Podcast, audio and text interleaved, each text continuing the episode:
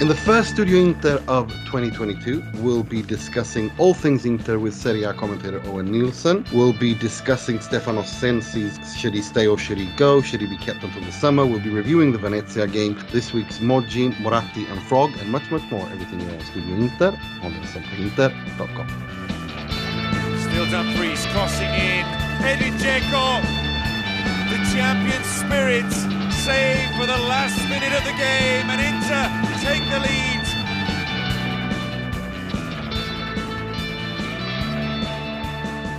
Benvenuti, bentornati to the first Studio Inter of 2022. It's been quite a little break since the last one. Uh, that is all entirely on me.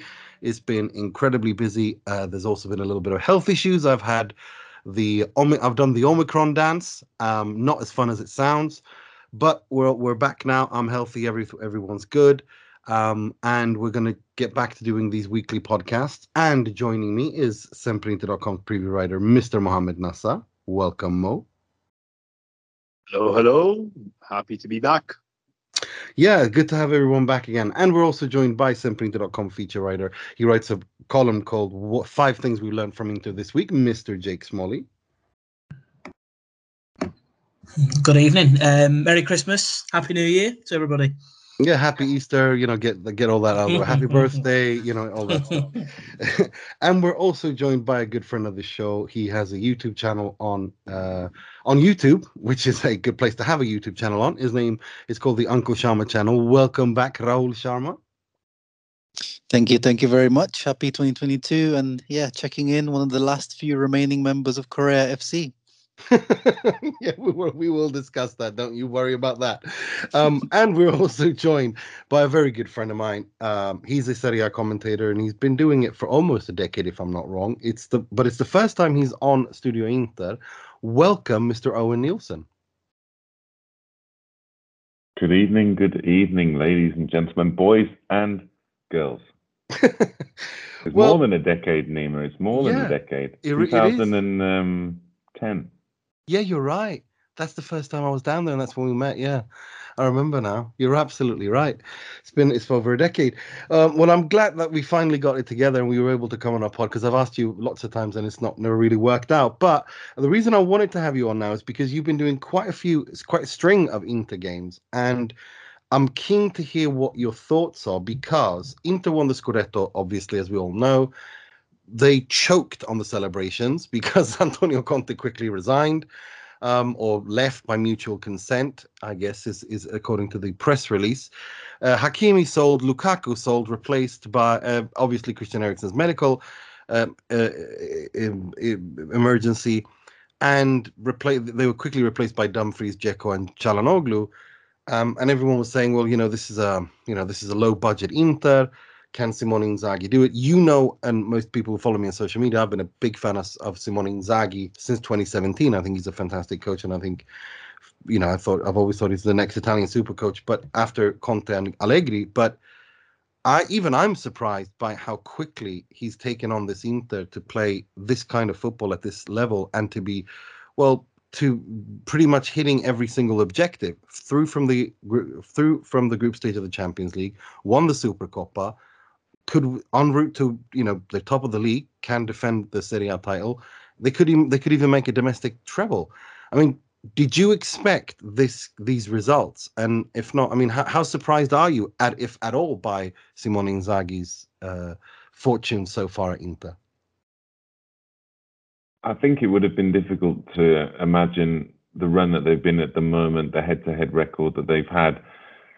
Lukaku, obviously, and Hakimi two huge players, and then of course Conte going. Those are big changes. And Simone Inzaghi did a fantastic job at Lazio, no doubt about that. But um, it's a bigger challenge, obviously, coming to to the Meazza, playing uh, you know, one of the biggest football stages possible, uh, Appiano Gentile.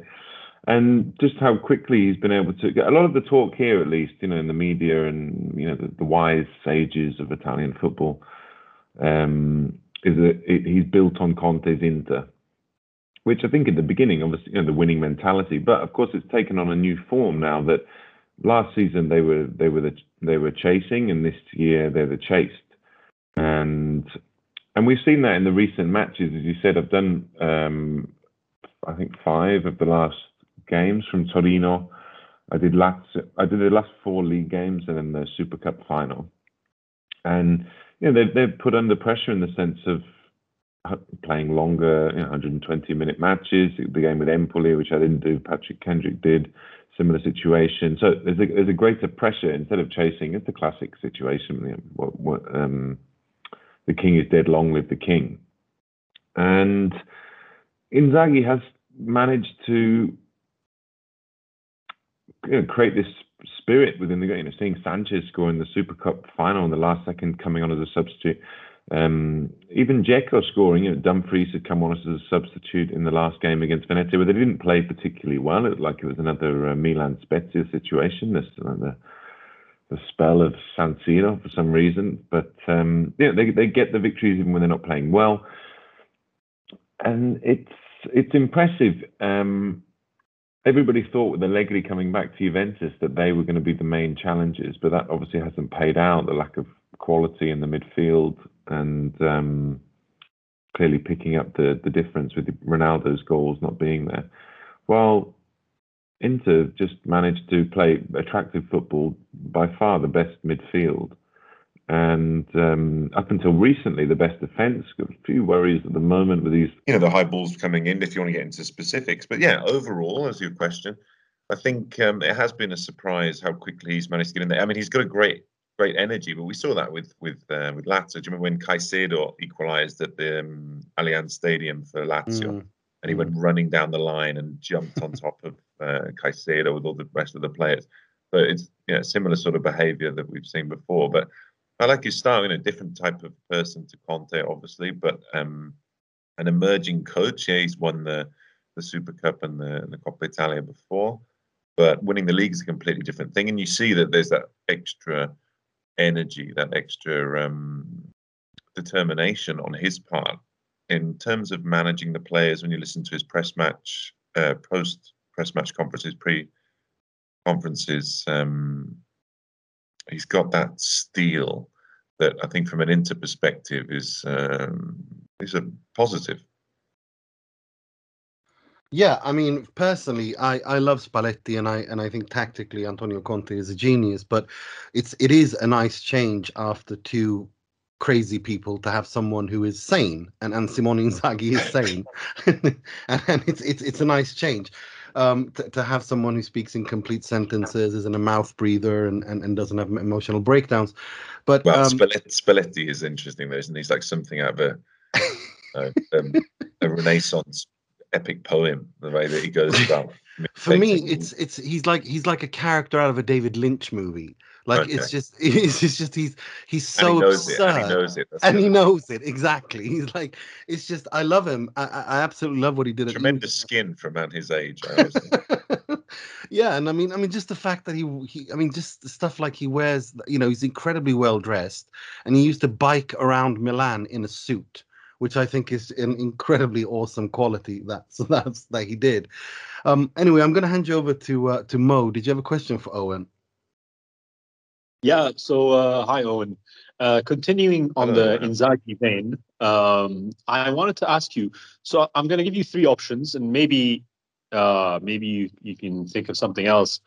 But uh, beyond the transformation, the transformative uh, nature of the style of play, more expansive, more free flowing, so on and so forth, that Inzaghi has uh, implemented on Inter. If I were to give you three uh, micro options of where I see his impact having, you know, made a difference, uh, maybe you can tell me which one you think is more impressive or something else completely. I reckon for me, looking out, looking at the club and then over over half a season now, the things that surprise me are Bastoni is, um, you know, his newfound position. Uh, we know under Conte he, he was uh, pushed up front more and more, but now his contributing play up uh, right at the 18-yard box is very impressive, um, and the number of assists he's done so far this season from within the opponent's box, not like last season that lovely assist to Barella. Um, then there's the fact that we've seen Hakan Calhanoglu you know, t- knock on wood and everything, uh, has been consistent and performing quite well for over half a season now. I don't think any Milanista has uh, has uh, witnessed uh, the Turkish playmaker on such decent form uh, for such a long stretch of time. And the third would be the management of uh, transition, um, particularly after you know all the expectation that uh, was put on the poor young man's uh, shoulders, uh, having uh, re- been required to fill in for Hakimi, and then a couple of you know less than stellar uh, starts uh, at the beginning of the season, and now we find that uh, Dumfries is, you know, uh, uh, probably one of the the brightest shining um, stars or prospects in the side. Do you you think you give Inzaghi particular praise on any of those three, or do you think it's just a natural progression of the side, or do you have something else in mind uh, uh, for Inzaghi? Well, all of you guys obviously very, very close to Inter, and um, that's very, very, three very precise choices um, in different areas. Uh, I think you know the mentality of or, or the personality of Inzaghi is something very important, just like it is with Conte. Just as Nima said, as you all know, is a, a different type of personality. I mean, Bastoni is the prototype of the new Italian defender. It seems this season he's been you know, compared a Gazzetta piece I read last week or the week before that interplay with 12 players now because of the, the um, flexibility of Bastoni's role and how he can essentially, I think, you know, the, um, what do you call it, baricentro, the, the average position in the touching the ball was higher than that of Perisic in the, in the game when they played Lazio and he got the goal and got the assist. Um, of course, he doesn't do that every game and goal and assist, but every game you see him being so mobile. Çalhanoğlu, yeah, I don't think anybody, and it goes back to Nima's first question. I don't think anybody expected him to slot in, you know, scoring the derby score. Well, he scored on the first in the game against Bologna, was it, or the first game of the season uh, from outside the area? Um, to slot in so well seems like know, more delicate character. Çalhanoğlu wants to be loved, wants to feel that he's loved, wants to be able to express himself um, as best he can, and maybe he feels he can do that, or he has been doing that better with Inter than he did with Milan. And then Dumfries, absolutely the pressure of Hakimi. I think the goal for him was at Roma, his first goal, the diving header, which was um, a beautiful goal. And since then, you know, the goal he scored, the winner against uh, against Torino as well. Again, I mentioned before the assist. Oh, he scored as well against Venezia, and um, the assist just on the weekend against uh, against Venezia in the last minute. So, Mohammed, to not skirt around your question, I would say that yeah, those three are standout examples, definitely in terms of the contribution. But in terms of Inzaghi's, um, yeah, I mean, you've got to say he's picked up where Conte left off, but he still had to reinterpret himself, and still has to go out, you know, go out every day to Appiano and do do his job. And it seems that he's been able to bring together. I mean, in those three examples, those are three specific sort of characters. They're um, they're not like Barella, for example. Barella, you know, rock hard, Sardo, uh, Sardinian um, head, but apparently a fantastic person. Whereas th- those are the three. Bastoni, I don't know, he's a bit more. He's younger as well. He just had a baby. Um, Dumfries really relies on De Vrij because he doesn't speak Italian yet, and Çalhanoğlu switching didn't seem to phase him at all. Where other players it would have done, but you'd need the right environment around you to be able to um, start so quickly and, as you said, um, keep the consistency. Other players than that, I mean, Lautaro Martinez is Lautaro, his quality every time. Perisic.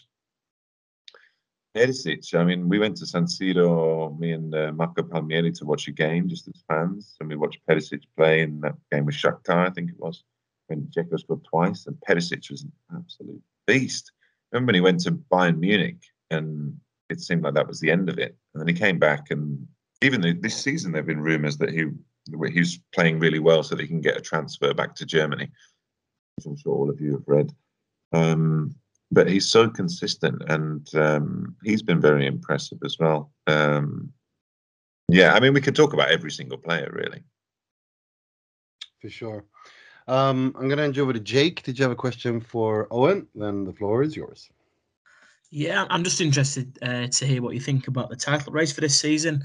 Uh, I think at the moment you're probably going to say that Inter definitely in the driving seat. Um, but who do you think will be the biggest challenger uh, that could stop Inter from retaining the title?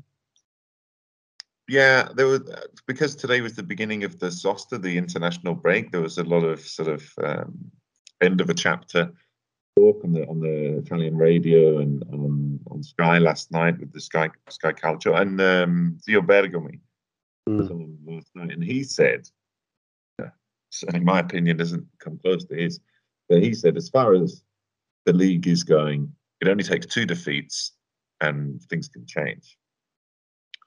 Um, but when you look at the squads available, okay, Anguissa, Koulibaly, Ounas coming back, Osimhen. Osimhen, Osimhen coming back, Mm. absolutely.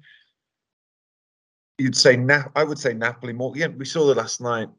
The, the derby's going to be fundamental, it seems. First game in hand against Bologna. There's a long way to go. There's still a lot of points still to play for. Um, but second to Inter, uh, you have so many more options coming off the bench, and we've seen what the bench has done in the last uh, five or six matches for Inter.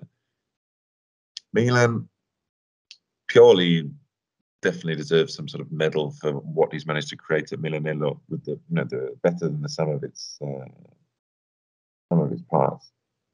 But I don't know Napoli. Do they? It's it's the winning mentality. That's always the thing you you think about. And uh, Napoli have lost. Spalletti's never won the league. Pioli's never won the league. Uh, Inzaghi's never won the league, but a lot of the players have. Um, Juventus doesn't look like it. I mean, last night, a lot of Juventus fans complaining today about the way that Juve played without heart last night. I was listening to some callers on the radio this morning. Um, so it's going to come down to the head-to-heads. You know, that's why Roma are never going to be involved because they've lost too many of the head-to-heads, and for whatever reason, as Mourinho said after they lost that game against Juventus, that they've got some some mental blocks, some inability to get over these big games. That's why they keep losing them. Inter don't seem to have that. Milan, mm, bit of a jolly in the Italian sense, a joker, but um, if if Mil- if if to be a lot of ifs there. Uh, if uh, if Milan win the derby, which I would say they start second favourites, uh, sure it can happen for sure because you know, Inter have got the Champions League, and um, and there's always pressure. There's always pressure. We saw against Venezia the other night. They, they didn't play that well against Venezia. Um, didn't really sparkle like he usually did. Barella was just the one driving it for. Brozovic didn't have his best game, but eventually they had the quality and um, a lot of controversy about the first goal with Dzeko and the elbow. But uh, yeah, I mean, as the league table says, it's going to be. It looks like it's going to be either Milan or Napoli. Probably the best squad out of the, the ones chasing. Hmm. Probably the best team, probably the best football um, out of the teams chasing. Um, if they put on a spurt, which they can do, five, six wins in a row, but it's going to come down to those head-to-heads. They've already played Inter twice, um, two draws. So, but Inter big advantage has to be. I mean, what do you guys think? I, I think Napoli. I think for me, I I feel the wind has gone out of Milan's sails uh, sails a little bit um, over the past month. Uh, when you look at the the injuries that they have and how they have a striker issue. I mean, they sent Pellegrini out on you know that that loan has been terminated. He's gone to Torino from Monaco. That was Ibrahim- a waste of time. That yeah, a yeah. I mean that that was just a silly. thing. Yeah, well, probably. Yeah, I mean, it's and, and Ibrahimovic is his is is it's there's nothing wrong with his quality. The issue is his body. It just he just can't compete at that level anymore. Even though he he he he's forcing himself. There was a great thing today, Nima and guys. You remember um, Ciccio Graziani, who played uh, along with um, Paolo Yeah. Pulici at Torino in the 70s. And they were, Yeah. they, he's a constant guest on Radio Sportiva and all this whole conversation about the, the pitch at San Siro. Yeah, He just he just said, when we used to play at San Siro in December, January, February, the middle of the pitch used to be ice, and we just got on with it and we just did it. No one ever complained. now everybody's now everybody's complaining. As far as I'm concerned, it's a lack of technical quality more than the fact that the pitch was bad. It was deemed that the pitch was good enough to play on. They played on it, and then now everyone's complaining, which is a different perspective to what the media and Maldini said, for example, after last night's game. Yeah. But I mean, I I understand when these old timers say stuff like that, and to a certain extent, they're right. But at the same time, in the 80s, Hellas Verona won the Scudetto with a chain smoking Dane as one of the key players. I mean, it's it's a different level today, and and I and I understand that it can get a little bit too ridiculous in terms of you know they these players are so pampered but the way that the, the level where they train how they eat all every the science around it is a completely different thing and i do think that when you play on that potato farm that they played on that does hurt the players Yeah, but that's the leg. You know, that's the leg, Anima. You know this. Yeah. I think that's the first mm. time, maybe in history, that Inter and Milan have both played at San Siro on the same weekend, and that's just become of this come from this randomized yeah half of the season that they've done for the first time ever as well. So you know, it's yeah, it's it's a complicated one. yeah it is i'm going to hand you over to rahul for a question as well did you have a question for owen Yeah, hi Owen. A big fan of your voice and your commentary. Um, just wanted to ask more general Serie A question. Actually, who has been your surprise player of the season until now? Uh, Pobega, I would probably say he's been my favourite, um, which is a good sign for Milan because he's still on. Lo- I love the story. You know, it's when you're commentating, it's all about the story. You know, it's all about the narrative as well as the statistics and so on. It's about the emotion. It's about the joy, the tragedy, the and the the progress that he's made. I think it was what Pordenone, Ternana, Spezia, and now last year with Spezia and Serie A, and then now with Torino. Um, I like the story. I think he plays very well. Having that left foot. I mean, there's so many good players. Obviously, you commentating all these players. There's lots of good ones. Daniele Verde, I always like. My Mm. love of Serie B. We started doing Serie B again, so it sort of reignited my Serie B fire after a few years where we weren't doing the comment. Uh, Verde just signed a new contract. Um, who else? Who else? Well, I choose those two. They're the first two. That co- I don't know. I love those ones that sort of, you know, earn the stripes. You know, they fight their way through, and they go. And probably Pobega will play for the national team in three, maybe three years, two, three years. Mhm. And he Um, looks uh, very similar to Milan or long lost brother of Milan Skriniar. well, I mean, you got uh, this is something I would be interested to ask you guys. What is going on with De Vrij and Skriniar at the moment? Obviously, De Vrij with the goal that Immobile scored at Yeah. San Siro. I don't know where he just pulled the plug on his brain.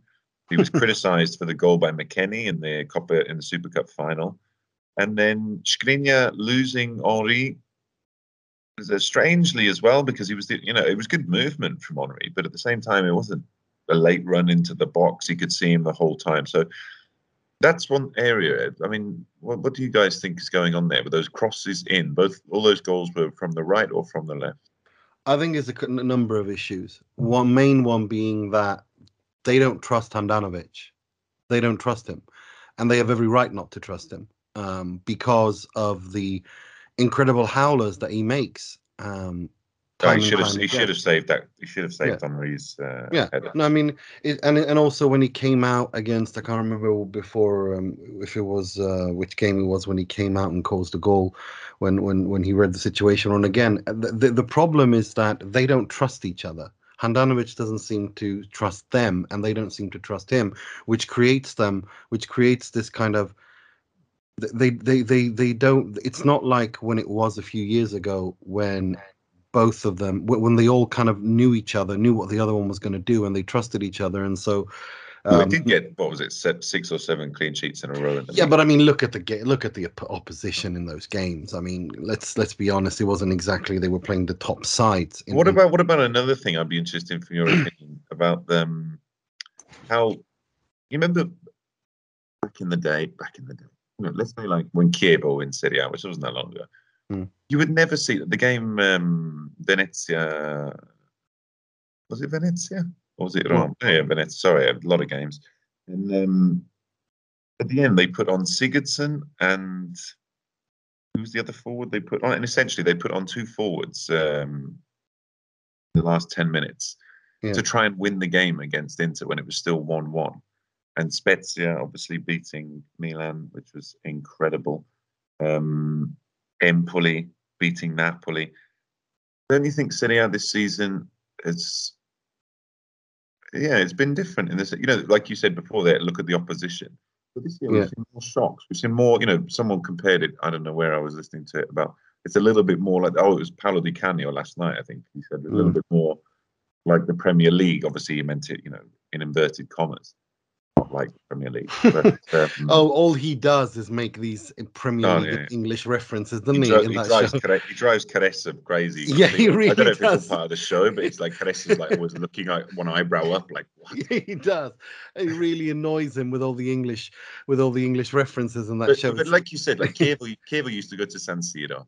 Mm. I, I did the games, and they would, you know, they wouldn't do anything. Or Genoa, they wouldn't do. Oh, Genoa still don't do a lot, but um, you know, these other teams, they are producing shocks. As I said, Empoli, Spezia, Venezia, and beating Roma at home, stuff like that, and that, that makes Serie A much more, so more, so much more interesting, both here in Italy and uh, Mm. and abroad. Don't you? Don't you all agree? Oh, I mean, sure. I mean, I, I think it's got to do with the fact that the top teams in in Italy can't invest. Um, they don't have the money to invest, and therefore, you know, the, the the gap becomes a little bit less by by every transfer window when the when the strong teams can't invest. And in fact, in Inter's in Inter's case, they you could actually, even though Inter are doing better on paper in result wise and scoring more goals, Yeah. no one in their right mind would say that Hakan Çalhanoğlu was a better player than Christian Eriksen. Uh, no one would say that Edin Dzeko at 35 is better than Romelu Lukaku, or that Denzel Dumfries is better than Achraf Hakimi. Um, But but that opens up a huge conversation, isn't it? Uh, going against Liverpool. yeah, Um, it's- it's it's interesting to say that, isn't it? Obviously, Nima, you know, or you guys, Nima, you know for sure that I've been here through the dark days of uh, yes, yes, that's of Milan football, where you know there was no Champions League in the city, and considering when I arrived here in 2010 as a city, it had more Champions League than Madrid. It had 10, and Madrid nine. Um, and obviously that consistent appearance in the Champions League and the financial benefits for whichever teams are in it, not just the the super clubs, um, and those that aren't, such as Inter weren't, and such as Milan uh, Mm. haven't been, weren't. Um, it does make a difference, doesn't it? And so maybe the expectations need to be a little, you know, just modified a little bit. So, okay, wait a minute, how many seasons have you played consecutively in the Champions League? Three. How many seasons have Bayern Munich or Real Madrid or Barcelona or PSG or you know, go down the list? Yeah. And then all the other, you know, obviously with the shakes and so on and so on. So it's an interest. I mean, from your perspective, do you try to? Because it's difficult, no? Because we so we love football, so we were like, oh, but we want to win, we want to win. And if you don't win, it's like, oh, it's so bad. But then you're going to look at what's behind it, what you know, how they I mean, got. I what I'm looking at, what I'm worried about. I mean, for me, the most important thing is that Beppe Marotta extended his contract, um, even though they haven't officialized it. But the fact that he goes out and says, "We already have an agreement in place. The club will make it. We don't have agents. You know, we we we sit and talk, and we've decided. We've all, you know, it, it's up to the club to make it official whenever they do. That to me is is is, is very important because it provides stability."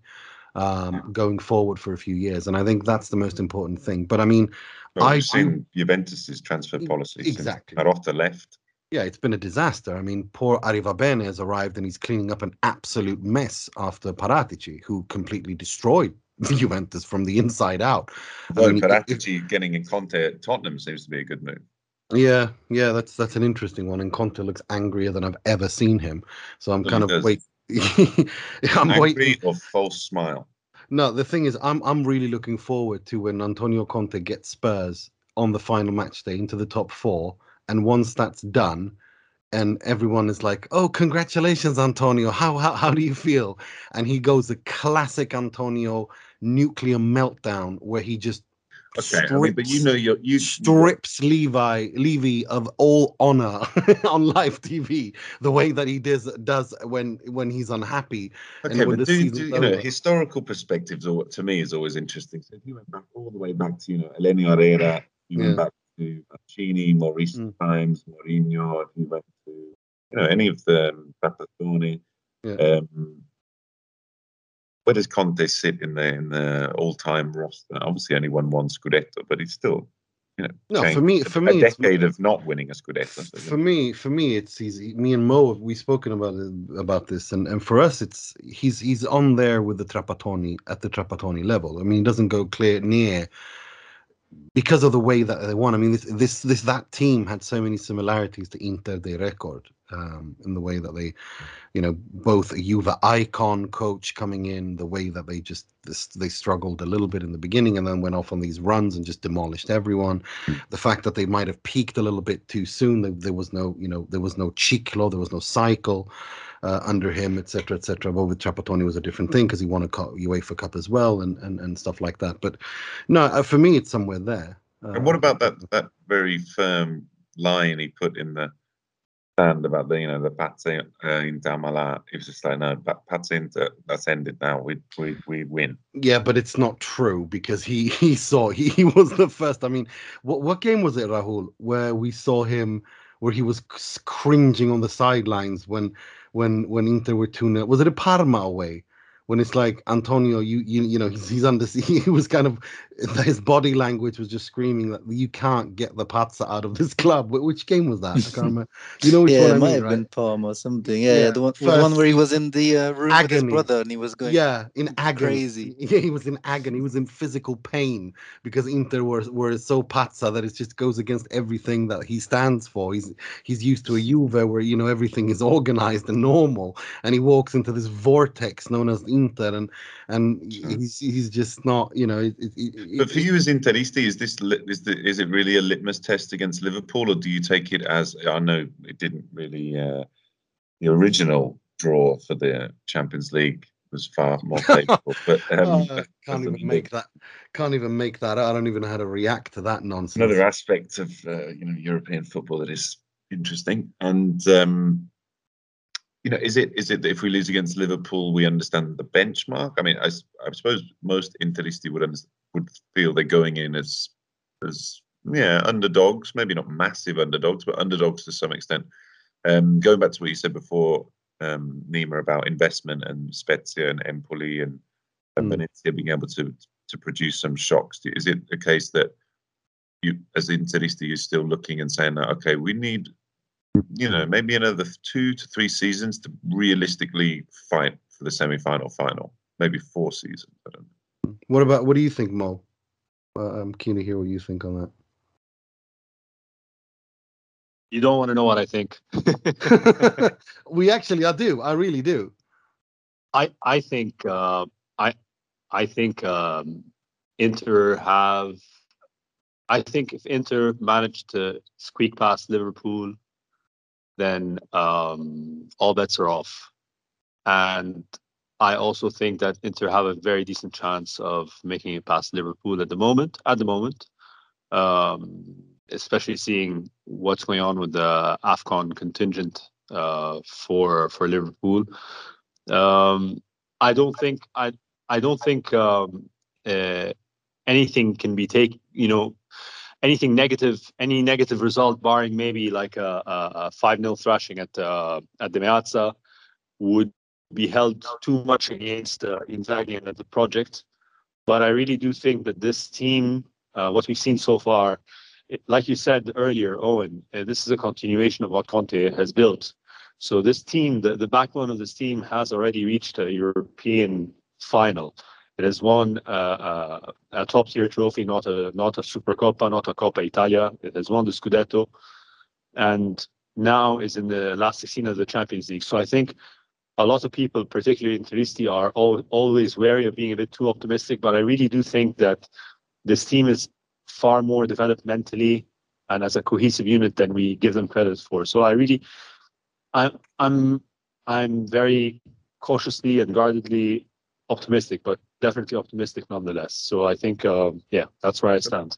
I mean, that is one of the fascinating aspects, isn't it, of, the, of being the, the the hunter to the hunted, both um, in Italy and, and and to an extent in in Europe. Not the same, obviously, because they didn't win the Champions League, but there's still that raise in expectation, and obviously oppositions look at you in a different way. Oh, this is these are the Italian champions, as opposed to you know, they're they're chasing for the for the title and um, also the Super Cup champions. And um, that expectation works both ways, doesn't it? Because it's like you say, you get the the confidence from having done it before, but then you get the pressure for the, expectation to do it again. And um, we saw in the game at Atalanta. I think this. I, I mean, do you all feel that this is a good time for the international break for Inter? Everyone can just take a few days, you know, a week off, or well, obviously it's the international, so we're not going to get a time off. But just for the club, you know, disband Appiano for a bit and Well, given that Simone Inzaghi things up because they did they they played a lot of football just in January and um maybe Well, I mean, it was a given given that given that Simone Inzaghi tested positive for COVID, I I think absolutely that's a you know that that's a good thing that that there is a break because I think it's imperative that he's part of um of the daily workings at Appiano surrounding the team. You know, the the the, the preparations and all that. So I think, and the fact that he, he tested positive today gives me a slight hope that maybe the others the other players because i mean it's not for european players i mean it's essentially just a training camp. The italian players 35 players been called up to to to by mancini for pretty much a training session for, for over the weekend. Uh, it's more the african and south american and asian qualifiers that, that actually that they're the ones that are playing real like competitive football and there the apprehension is of course i mean correa's injured so it's lautaro vidal and Sanchez, those are the ones that Inter are worried about. And given Alexis Sanchez's history, you know, with with traveling to South America and getting injured, um, there there is apprehension. great there. celebration from him after the goal though wasn't it and he was like Yeah. shouting for Chile saying hello to his mom I love you mom and uh, and then the interview afterwards I'm like a caged lion um Yeah. great scenes Yeah, sure was. Um, before we let you go, Owen, um, just quickly, um, what who do you think will end up winning the Scudetto? uh, you know, I mean, if we just go by the numbers and the um, and the form, it seems difficult to make any other argument than Inter at the moment. But Mm. obviously, things change. It's just sport. and It's not. Um, it's not pre-written. The, you know, the media here, with, with that game in hand, pretty much have um, Inter as clear favourites. But you know, they lose if they lose the derby the situation can dramatically change. Confidence is often fragile in certain, you know, when it's really tested, the pressure test comes on. So, but if Inter keep playing as they've been playing, you know, all the wins in a row, okay, they drew against Atalanta, which is still credible points in the sense that Atalanta could easily have won that game. Inter could have won the game as well. Echo with those two headers. Mm. Um, also, that shot from Sanchez, what a save by Musso.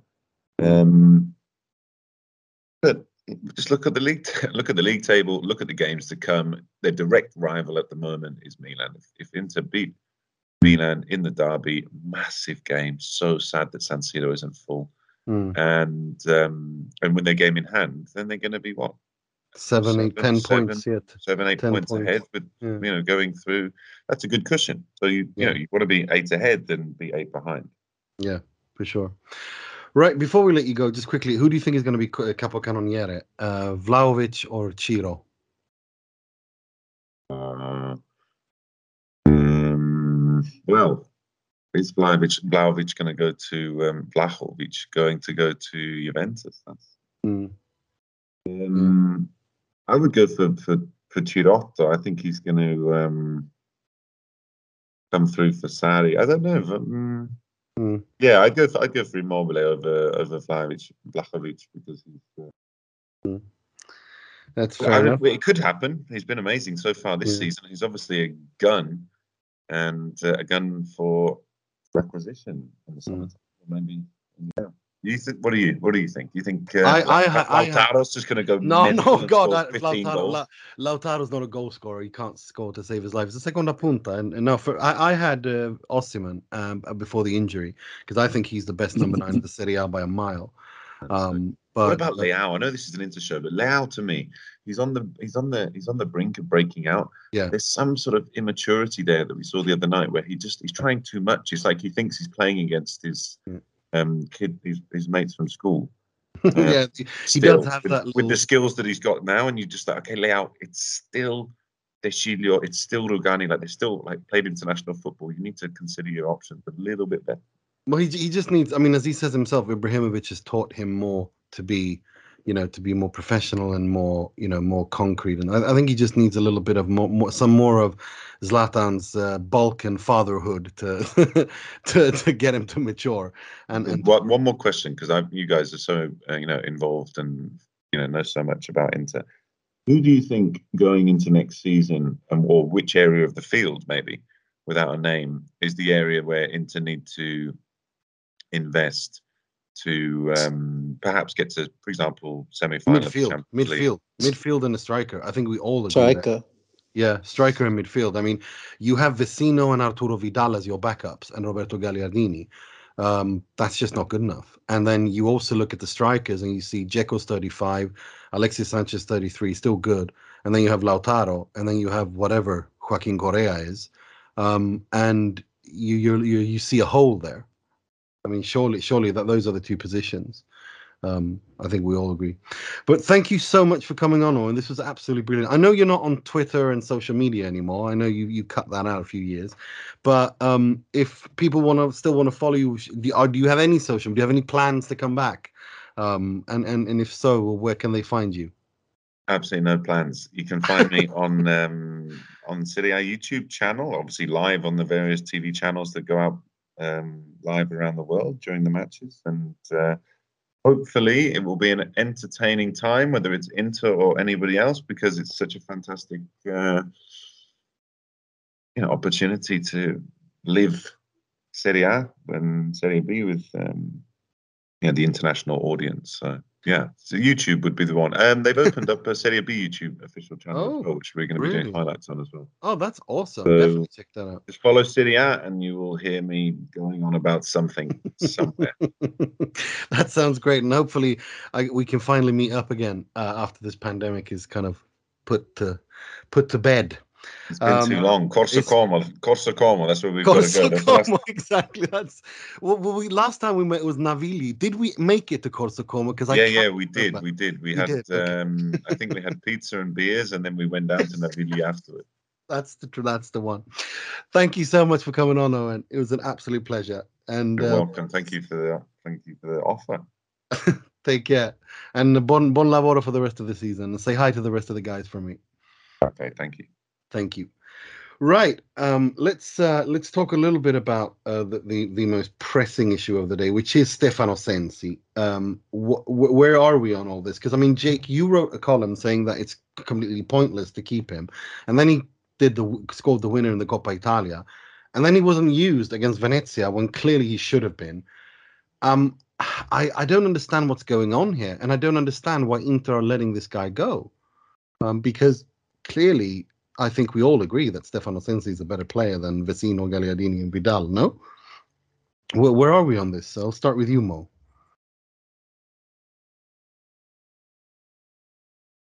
I don't know, man. We spoke about Sensi last year uh, a couple of times last season. I don't know. I, I really don't know. Um, it, it, it's one of those things. If if the guy's so consistently injured and he's always he's the kind of player that needs you need to form a midfield around for for you to get the best out of. It's not like he's a he's the sort of player that I mean, you know, the Coppa Italia game aside, but he's not the sort of player that you can just slot in and expect to uh, to to perform for X or Y to get the best out of Sensi. You really need to you know form the midfield around him like Conte did in the first half of his first season. Sorry. So in that regard, I don't know with his fitness injury, fitness issues, if they do continue to persist, or if they do persist, uh, whether he's the sort of player that you can really rely on for the future. Uh, like you said, his quality and his uh, skills are are in like not in in any sort of doubt, but it's whether he can stay fit long enough for you to trust him as a manager as part of a longer project.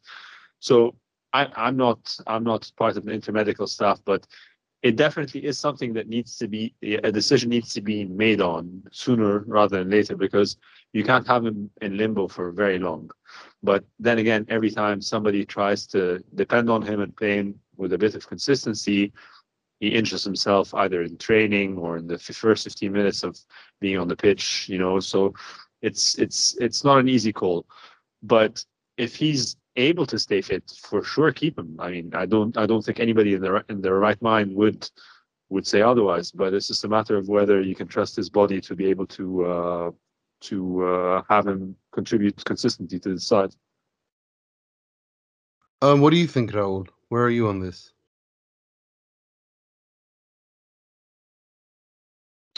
Uh, Raul. Yeah, um, I mean, sorry, I was just uh, unplugging there. Um, I mean, yeah, I've spoken about him on my channel like almost too much last over the last few days. He's just, yeah, I'm a big Sensi fan, but at the end of the day, Conte pretty much lost faith in him by the end in terms of he just couldn't rely on him, as Mo was saying. Um, Inzaghi lost faith in him pretty straight away after that Sampdoria match when he subbed him in and he had to sub him out after about 10 minutes because he got injured.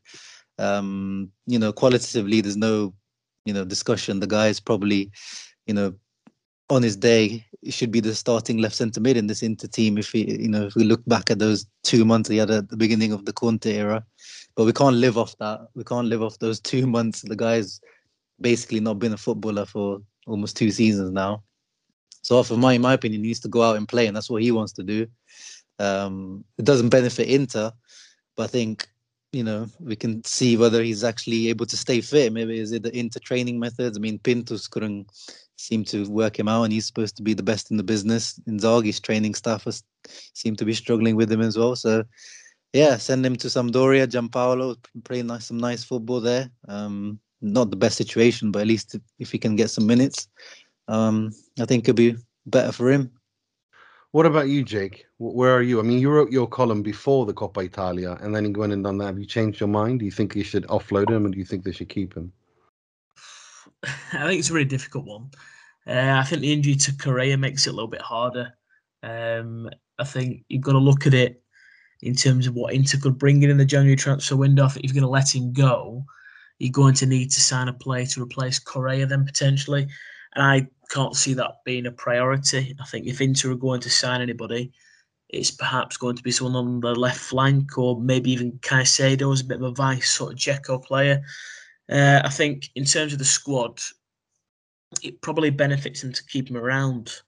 But I think if you're talking long term, I'd be inclined to loan him to Sampdoria for the rest of the season with an insistence that whilst he's fit, that he plays a majority of matches, get him a little bit in the shop window.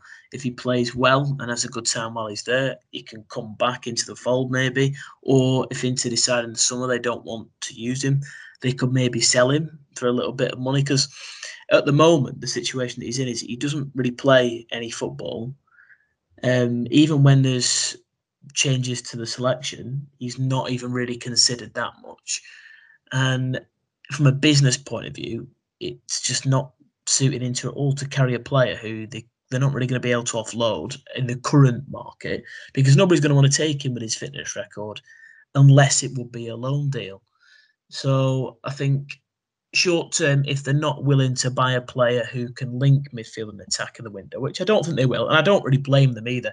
You know, like you just said, Neil, I think Inter have really got to look at the summer, and that summer transition is getting rid of some of those central midfield players I mean, I, I hope to God Roberto Gagliardini's not into next season. That's and that's got that's got to be the focus for the summer. So I think if you talk in the next six months, and that's got to be um, so your pressing issue, I think I'd keep him around because we can't trust Correa to stay fit either. So I think I would keep him around. But if you're really keen on making the most out of Sensi, I, I, I would consider loaning him out if you're thinking of getting him in the shop window a little bit, or come the summertime, you want him to be in good form.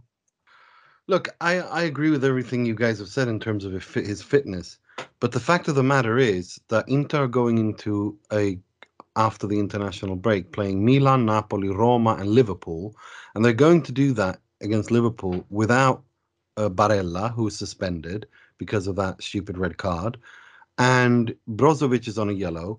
There is going to be room for Stefano Sensi if he stays. Um, and quite clearly, he is looking better physically than he's ever than he ever has. And I'm looking and I'm looking at that squad, and I'm thinking you don't have anyone to replace that has Stefano Sensi's special abilities. Matthias Vecino, God bless him, no. Arturo Vidal, no. Roberto Gagliardini, let's get real. Are you crazy? So I'm I'm looking at that midfield and I'm going, why are you weakening that area of the pitch for no reason whatsoever? Especially when you have a Joaquin Correa who is injured and we don't know how long he'll be injured. And once he comes back, you know, will he won't he get injured again? I mean, we don't know that. He's in a bad spot right now. So to me, I don't see any logic at all in sending him out. And and as you said, well, the replacement is to bring in a left wing back on loan from from Bundesliga or Premier League and play Ivan Perisic as a second striker. What? No, Ivan Perisic is doing brilliantly where he's playing. Leave him be. Like I, I don't, I just or, or Caicedo to play as a backup to Dzeko. That's great. That makes more sense, even though I don't think Caicedo has any business at this Inter. But uh, for me, it's if clearly when Inter have played the best football, when they've gotten the most out of Hakan Çalhanoğlu, it is when they've played with Joaquin Correa or some or Stefano Sensi even in that number ten role. So keep Stefano Sensi so you can play him in that number ten role. This is what I just I think it's a, it's a crazy decision, and I and and, and I think the way I look at it, I'm unless Stefano Sensi has demanded a move, at which point okay, fair enough. Then then that that it is what it is. But I, I don't think he has demanded a move. What he's want what he wants is to be played. What he wants is for Arturo Vidal, Matias Vecino, and Gagliardini not to be played ahead of him. And to be fair to him and to logic, he they they aren't they shouldn't be ahead of him. I mean, we can be disappointed with him being injured in the past, but right now he's fit. We saw that he's fit, and we saw that he. Well, yeah, exactly. He's last in the packing order, isn't he? he came on even in the cup. He came on in extra yeah. time, and yesterday didn't even come on. So that's it's... why, you know, and Inzaghi's a big fan of him. Like, you know, he likes. Well, him, he so... clearly isn't. He can't. Well, he says that, but he isn't because he's playing Vecino, Gagliardini, and, and Vidal. Well, that's what I mean. So he must because there's something there that he doesn't. He's lost trust in him, like Conte did. Mm. Yeah. Well, I mean, uh, to me, I, I just don't think it makes sense, and if if it's because of the injuries or whatever it is, I mean, yeah, I don't know. I, I just find the whole situation bizarre. And I think if you're going into the uh, to the business end of the season when you're playing the Champions League and you're playing your two rivals for the Scudetto and you're weakening yourself, I, I, I just don't understand it. I really don't understand it. And and I hope that common sense prevails here and and everyone calms down and and and that Beppe Marotta is able to calm everyone down and keep everyone happy and say look we'll ne riparliamo, ne, ne riparliamo uh, in estate. Like we'll we'll discuss this in the summer. Now is just about getting the season home because in the summer Vecino is going to leave, Alexis is going to leave, Vidal is going to leave, Kolarov is pretty much talking about hanging up his boots right now. And then Inter are probably going to do one or two sign sell a someone like the De Vrij or Skriniar or Lautaro, etc. To, to raise some cash. So so there's going to be quite a lot of stuff. There's going to be quite a bit of you know room to uh, to, to elaborate on because you're you're offloading these heavy wages. So um, to me, I'm I'm like, don't rock the boat. You know, just just keep everything together until the summer. Make sure to win that Scudetto, and if you can, the Coppa Italia, that's great. Then you have then you raise the value of these players. Sending Sensi to Sampdoria, I don't know. I, I just don't. Uh, it makes no sense to me. It really doesn't. Right. Um, let's um, let's briefly uh, talk uh, a little bit about uh, the Venezia game. I, I want to hear what you think, uh, Mo. I mean, Denzel Dumfries. Is it safe to say now that he's he's now he's a success? I mean, the, the, if we look at that that signing, it was a bit of a risk, but it's paid off. No. Yeah, no, for sure. I think, uh, like uh, like we were saying earlier uh, with Owen, um, he came in a new league, uh, a lot of pressure uh, on his shoulders, and bit by bit, very, uh, very uh, soldier-like. You know, head down, gets to work, does the does the work, uh, week in, week out, and you know, all of a sudden, never, never smiles, never smiles, never smiles. Yeah. Sing, singular expression, uh, regardless of the circumstance. But no, I mean, I, I, what what I like about him is is um, is is just how business uh, how it's all business with him. You know, it's it's uh, it's very uh, what, what is the meat and potatoes meat and potatoes sort of thing yeah. you know so uh, yeah I, I, I like him very much definitely a successful uh, i mean he, he's benching Darmian, and Darmian was the standout player at the first few games of the yeah. season. So uh, yeah, I think I think uh, Dumfries is is really come good. Mm, for sure. Um, uh, well, we we uh, it's gone 56 minutes now, 55 minutes, and I haven't mentioned Tucu Correa yet, Raul. So, but I'm going to now. Um, are you going to admit that this guy's a flop now? you, I've said from the beginning this guy is overpriced, but you know me, I always like to back the coach, whether it's Matty Doms, whether it's Ashley Old, Yeah, whether Ashley it's Old. Vidal, Kolarov. Ashley Old, love it. Inzaghi Uh, wanted one guy, the poor guy. We took Lukaku from him. We took Hakimi from him. We took, well, Eriksen, you know, whatever happened. So it's like the poor guy was was asking for one player, um, very overpriced. But I'm the uh, one of the few remaining peoples on the on the Tucu Correa hype train, and I'll I'll remain on there until he leaves this club, which it might be this summer already. Well, But I don't. Yeah, until now he's definitely been a flop. He's been a flop. Yeah, I mean, uh, you're the captain of the Titanic, then are you? you're, you're going the down Costa with this- Concordia. exactly. You're going down with this ship. Well, Yeah. um, I, I, definitely give credit for that. That you're, you're loyal to your guy.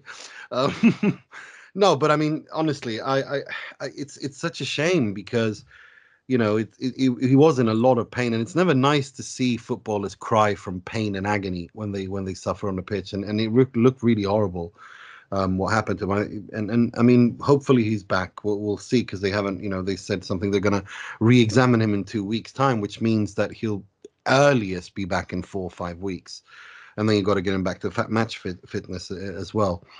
Um, so no, it's it's. I mean, thirty-three million euros in this economy for that for that guy. It's just it just burns me. Yeah. You know, it, the, again with the we don't don't do business with the Rome clubs like both Inter and Milan. Stop this charity project. Stop the Intercampus Rome project immediately. Like it's just stop plowing money to these people. You need to delete Lotito's number of the. of the no, no, keep that number. Just make sure that the next signing you make is is is Sergei Milinkovic Savic. Like th- those are the only players you, you bring from them. Like that kind of level, you do not bring anyone else because they always screw screw the Milan clubs over. Um, and, and and the fact that Lotito's just so obstinate just makes it even more annoying. Because he, he, he 33 million for Correa. Just He wanted 40 at the beginning. that's even more of an insult. Oh God! And all of this can be blamed to that bastard in P- in Paris, Leonardo, because he was going to sign uh, for whatever money, but as soon as Leo Messi became available, he that that's why that deal never you know went through, and and and we have to pay for that. So not only did we not get Messi, we, we didn't have we didn't get to see Messi being coached by Antonio Conte and Antonio Conte yelling at him to track back playing him as a wing back. We got screwed out of Conte, and we, we ended up with uh, Correa. oh, stop crying. You're right. Right. Um, let's move on to the part of the show where we uh, pay tribute and rip the piss out of and criticize someone or something heavily in the world of football, starting with the positivity, which we presented by Mr. Positivity himself, Mr. Mohammed Nas. He's, he works a lot, he's intelligent, and uh, he surprises uh, people sometimes with his uh, ideas. Not easy to find one person of this uh, qualities. Yo, uh, so uh, the first uh, Moratti of uh, 2022 has got to be, I think, the man who's been the subject of uh, this uh, podcast, more or less, uh, Simone Inzaghi. It was a very difficult January. There's still a very difficult February ahead of him, but you know we were all a bit weary uh, come the winter break how the team is going to restart uh, the new year. It's always been a bit tricky but um, I think um, the way he has handled uh, the, the the the tough games, the two extra times, um, uh, two matches with uh, full ex- practically full extra times, uh, has been a if not a plus. Um, so yeah, uh, Inzaghi's got to be my um, my um, first Moratti of the year, and hopefully to many many more. That's awesome. Well done. And also, please, uh, you know, get well soon. 'cause Simone, you know, he's tested positive for COVID, and you know he's he's in isolation. Hopefully, he recovers as soon as possible. Um, right, let's move on to something much more comical. This week's frog, which we presented by Mr. Jake Smalley. È clamoroso! Autogol di Ranocchia! Okay, if you've got any spare time this evening, please have a look on YouTube at Clivenden Town in uh, non-league English football, and you'll without a doubt see probably the greatest goal that I've ever seen. And there's a bit of a campaign uh, going to get it nominated for the Puskas Award uh, for the end of this year. So Clevenden Town, that is. Have a look. It's a 40 yard volley. It's the most bizarre and most absurd goal I've ever seen. A big clearance away, and the fullback decides he's on the touchline and he decides he's going to hit it first time. And it lobs everybody, and he couldn't have hit it any more pure right into the top corner of the net. So, in terms of what was, I thought was quite a damp weekend in terms of football. Uh, it was quite a fun moment for me. Yeah, it was. And my, my favorite part of that clip is the guy who says, is the, is the guy that says hello. you can hear someone as soon as he hits the ball. You hear someone going, "Oh, hello." British humour for you, absolutely yeah. British humour. It's fun. And, and, and, then it's, you just, it's just, it's really, really funny. Um, right, let's move on to uh, something much more negative. This week's uh, Moggi, which we presented by Mr. Raul Shah.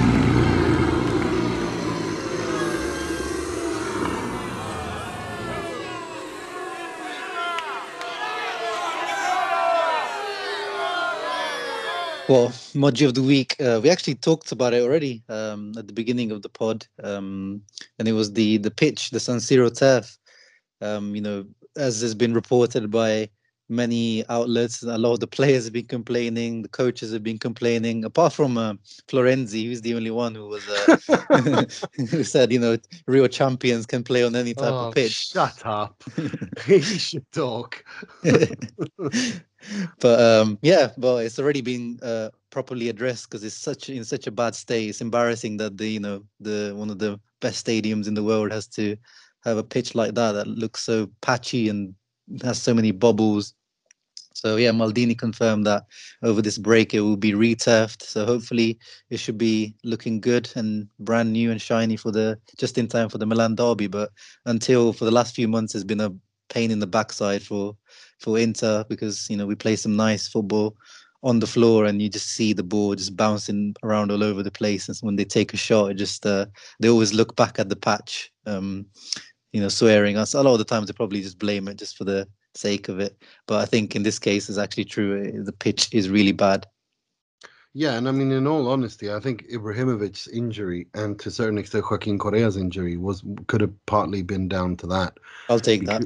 no, no, but seriously, like I, I, think you can say that because it's it's such a the, the surface is so hard and and these guys are, you know, the the way that you know they it affects. I mean we know for example that it's not just by chance that roma had all these acls um, so so I, I, absolutely think that this is definitely part of it.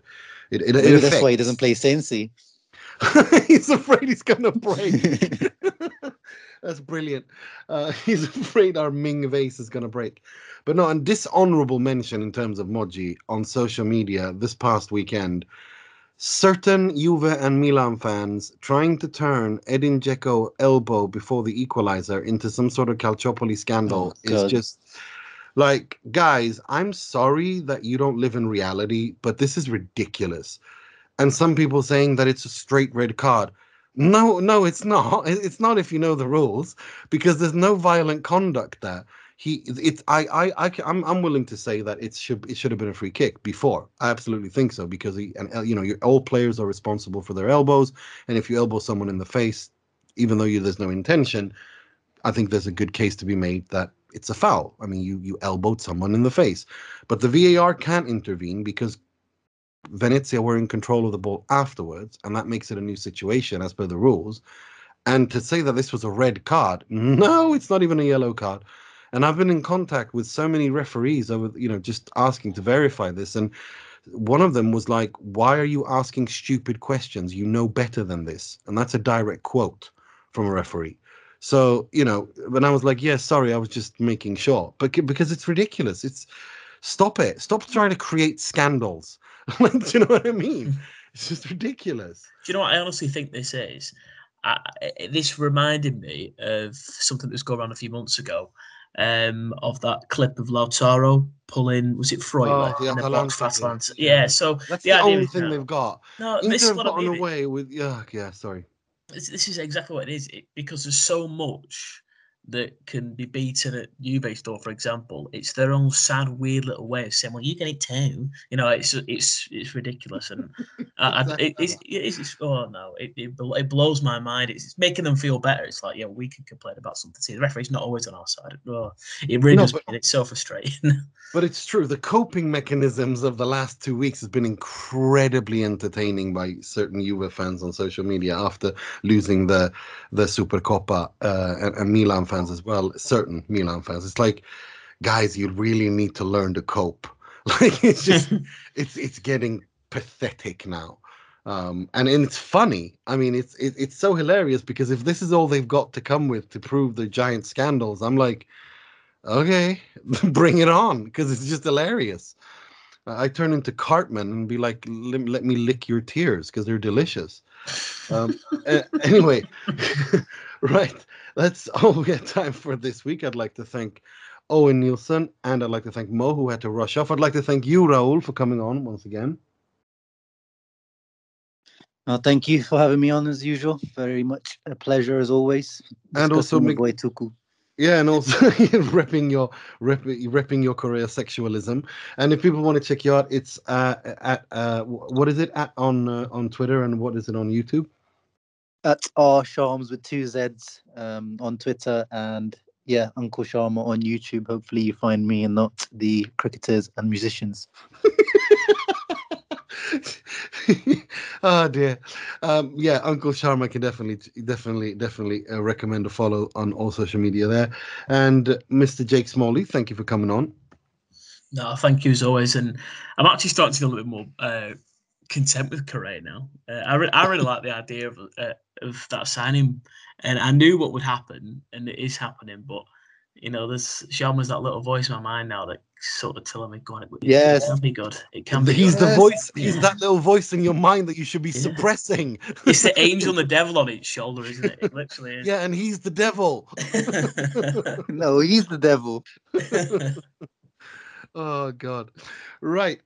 Thank you all for listening. We'll be back uh, on a weekly basis. We record on Mondays now, and we've got quite a few exciting games coming up. We got uh, the Derby, and then we've got Roma in the Coppa Italia, and then we've got mm, uh, Napoli, and then, if I'm not mistaken, we've got Liverpool. So there's quite a lot of th- good things coming up uh, soon, and we'll be doing some cool things ahead of that as well. But until next time, take care of yourselves, take care of each other.